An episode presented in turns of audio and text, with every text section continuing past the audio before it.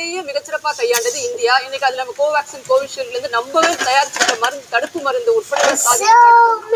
அந்த கொரோனாலேயே இல்லாத ஒரு பரிவர்த்தனைக்கு ஊழல் என்று நீங்கள் சொன்னீர்கள். அதை கோர்த்து உங்க தலையில் கொட்டி அனுப்பியதா இல்லையா? ஆறு மாசத்துக்கு முன்னாடி. ரொம்ப காலம் கிடையாது. நீங்க அப்படி ஒண்ணு.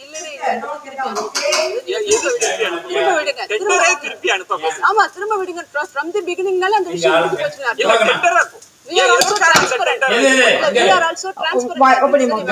மத்திய அரசு.